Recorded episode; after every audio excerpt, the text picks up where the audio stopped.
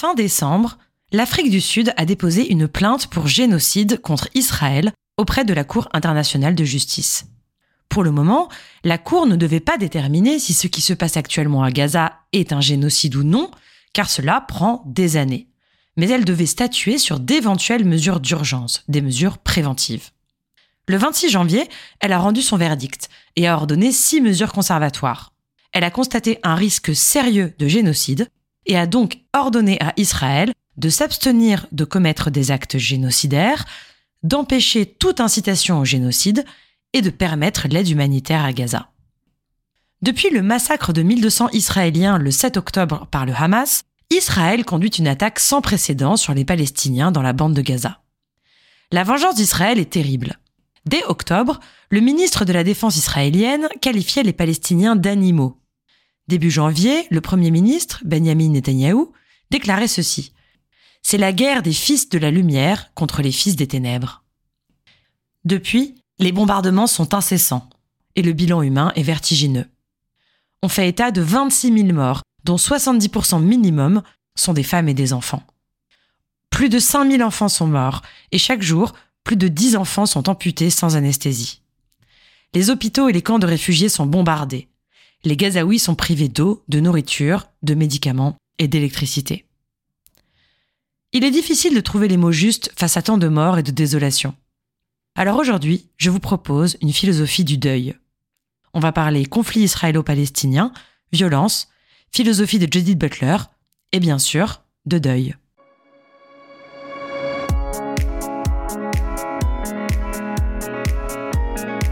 Bonjour à toutes et à tous et bienvenue dans le fil d'actu, le podcast qui porte un regard philosophique sur l'actualité. Par Alice de Rochechouart. Établie à La Haye, aux Pays-Bas, la Cour internationale de justice est l'organe judiciaire principal de l'ONU. Elle a été instituée au lendemain de la Seconde Guerre mondiale, en juin 1945. Sa mission est de régler les différends entre États avec des moyens pacifiques, tout en veillant au respect des principes de la justice et du droit international. Elle n'a pas de moyens coercitifs, mais elle influe dans les négociations diplomatiques.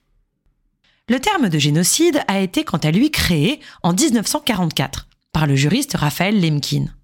Il désigne les actes commis dans l'intention de détruire, en tout ou en partie, un groupe national, ethnique, racial ou religieux. En 1948, 152 États signent la Convention pour la prévention et la répression du crime de génocide. Cinq caractères sont requis pour qualifier l'entreprise génocidaire. La désignation d'un groupe humain dont l'élimination est recherchée, une idéologie, généralement un racisme teinté d'ethno-nationalisme, la volonté d'éliminer totalement le groupe objet du génocide, la décision préméditée d'engager cette action et l'exécution de cette entreprise au nom de l'État.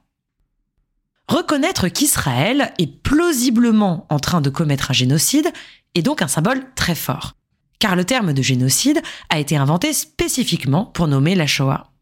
Certains considèrent donc que cette accusation est antisémite. C'est d'ailleurs un élément très important dans le conflit israélo-palestinien. La difficulté, voire l'impossibilité, de critiquer la politique de l'État d'Israël sans se faire qualifier d'antisémitisme. Judith Butler, une philosophe américaine très connue, principalement pour ses analyses sur le genre, a beaucoup dénoncé ce problème. Elle est elle-même juive et se définit comme antisioniste. Elle a beaucoup écrit sur la violence politique, et elle est très engagée dans la défense des Palestiniens en étant membre du mouvement Jewish Voice for Peace, la voix juive pour la paix. Depuis plusieurs années, elle dénonce ce qu'elle appelle weaponization de l'antisémitisme, le fait de faire de l'accusation d'antisémitisme une arme. Elle parle même de contrôle par la peur, et elle compare la situation actuelle au macartisme, en référence à la chasse aux communistes aux États-Unis dans les années 50. Suite à l'attaque du 7 octobre, elle publie un article intitulé La boussole du deuil. À partir de cet article et du reste de son œuvre, on peut proposer deux pistes de réflexion. D'un côté, l'importance de comprendre et de nommer. De l'autre, faire du deuil un principe éthique et politique. Butler commence son article par une condamnation morale sans réserve du massacre du 7 octobre. Je cite je m'oppose à la violence infligée par le Hamas et je n'ai aucun alibi à offrir. Lorsque je dis cela, j'exprime clairement une position morale et politique. Judith Butler a publié un livre sur la non-violence, dans lequel elle condamne la violence politique, y compris quand elle est exercée au nom d'un principe d'autodéfense. Selon elle, l'argument d'autodéfense relève d'une logique identitaire, qui ressemble à la violence de l'État. De plus, cela suppose qu'on peut maîtriser la violence, et rien n'est moins sûr. La violence, même comme autodéfense, conduit inéluctablement à un cycle de violence et de haine entre l'agresseur et l'agressé, qui retombe toujours sur les plus vulnérables. C'est d'ailleurs exactement ce qu'on observe aujourd'hui en Palestine, et les deux camps évoquent le droit de se défendre. Le Hamas se définit comme une force de résistance, et le Premier ministre israélien, Benjamin Netanyahou, a jugé scandaleuses les accusations de génocide, qui seraient une tentative ignoble de refuser à Israël le droit fondamental de se défendre. Sans la justifier, il est pourtant nécessaire de comprendre d'où vient cette violence. Certainement pas pour disculper le Hamas ou pour relativiser l'horreur du 7 octobre, mais pour pouvoir envisager un avenir possible. Selon Butler, il est indispensable de produire une analyse critique de la domination militaire israélienne de la région, sans quoi nous ne pourrons pas comprendre le passé et le présent, et donc organiser un avenir. Sans cette nécessaire compréhension, nous ne produirons, dit-elle, qu'une indignation morale sans espoir. Elle nous dit Une morale politique différente prend du temps, une manière patiente et courageuse d'apprendre et de nommer, afin que nous puissions accompagner la condamnation morale d'une vision morale. Par vision morale, il faut entendre la possibilité de créer un avenir où ce type de violence prendrait fin, c'est-à-dire de participer à la lutte pour une Palestine libre dans laquelle le Hamas serait dissous ou remplacé par des groupes aspirant à une cohabitation non violente. Et pour créer cet avenir, il nous faut comprendre l'histoire des deux camps. Cependant, nous dit-elle, nous avons décidé que nous ne voulons pas connaître l'histoire de la violence, du deuil et de l'indignation telle qu'elle est vécue par les Palestiniens. Nous ne voulons connaître que l'histoire de la violence, du deuil et de l'indignation telle qu'elle est vécue par les Israéliens. Judith Butler insiste donc sur l'importance de comprendre et de nommer. Deuxième point, elle fait du deuil un principe éthique et politique. Car le deuil est partagé par tous les humains. Nous sommes tous des êtres relationnels, profondément vulnérables, attachés aux autres. Nous faisons donc tous l'expérience du deuil. Mais le deuil est aussi public. Elle parle par exemple de l'attentat du 11 septembre aux États-Unis. Les victimes ont fait l'objet de commémorations, d'un processus de deuil public. Mais les victimes arabes consécutives aux représailles américaines au Moyen-Orient n'ont pas été pleurées. Le deuil public collectif définit donc ce qui est pleurable et ce qui ne l'est pas. Il décide quel humain aura le droit d'être pleuré et quel humain ne l'est pas.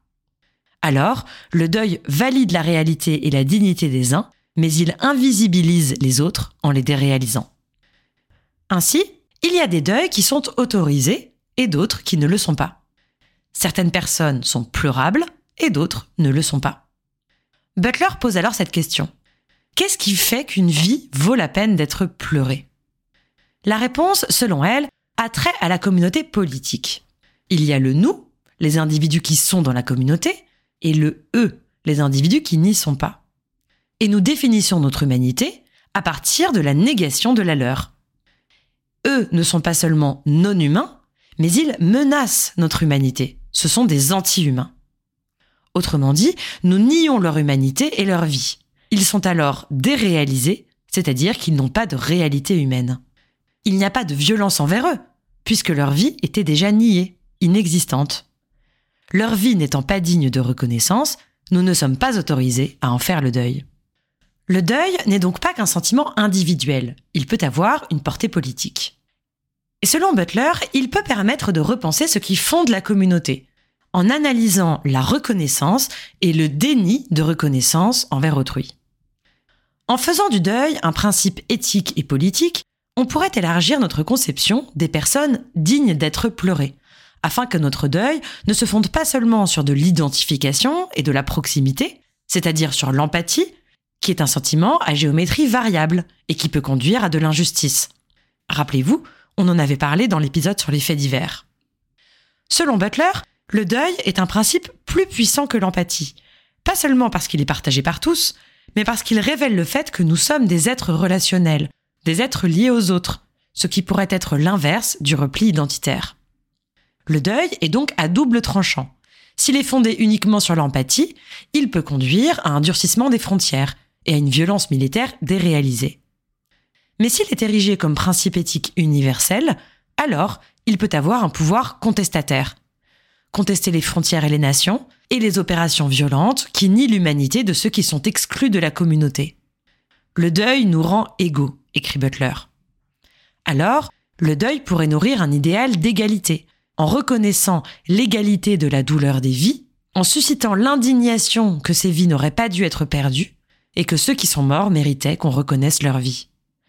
Le deuil est lié à l'indignation et à la demande commune de justice. La Cour internationale de justice a alerté sur le risque sérieux de génocide en Israël, non seulement face aux pratiques militaires violentes, mais également sur le langage déshumanisant employé envers les Palestiniens.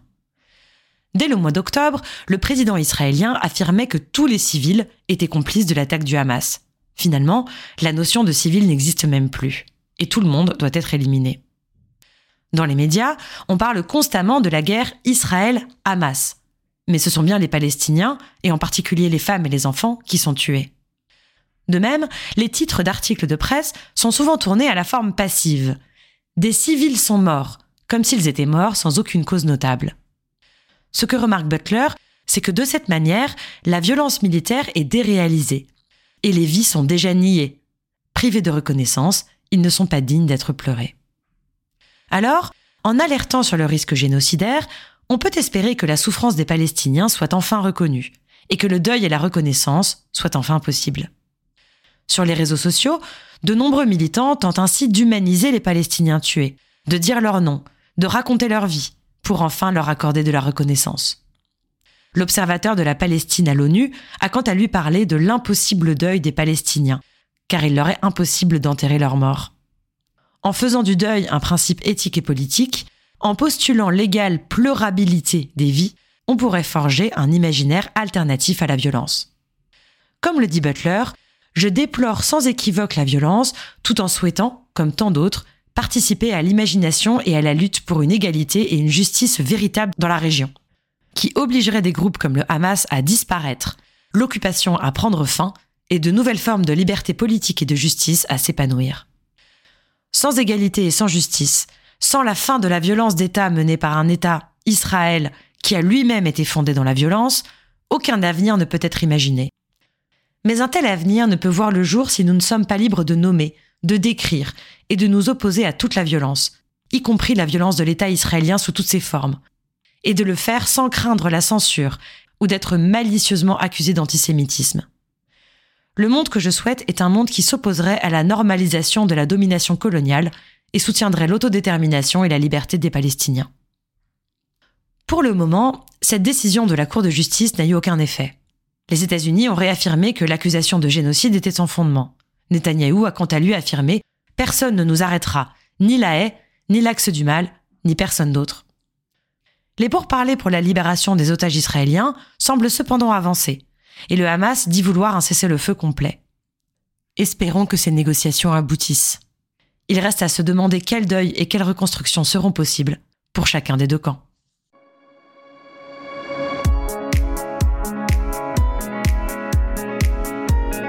C'est la fin de cet épisode. On se retrouve bientôt pour un nouveau fil d'actu.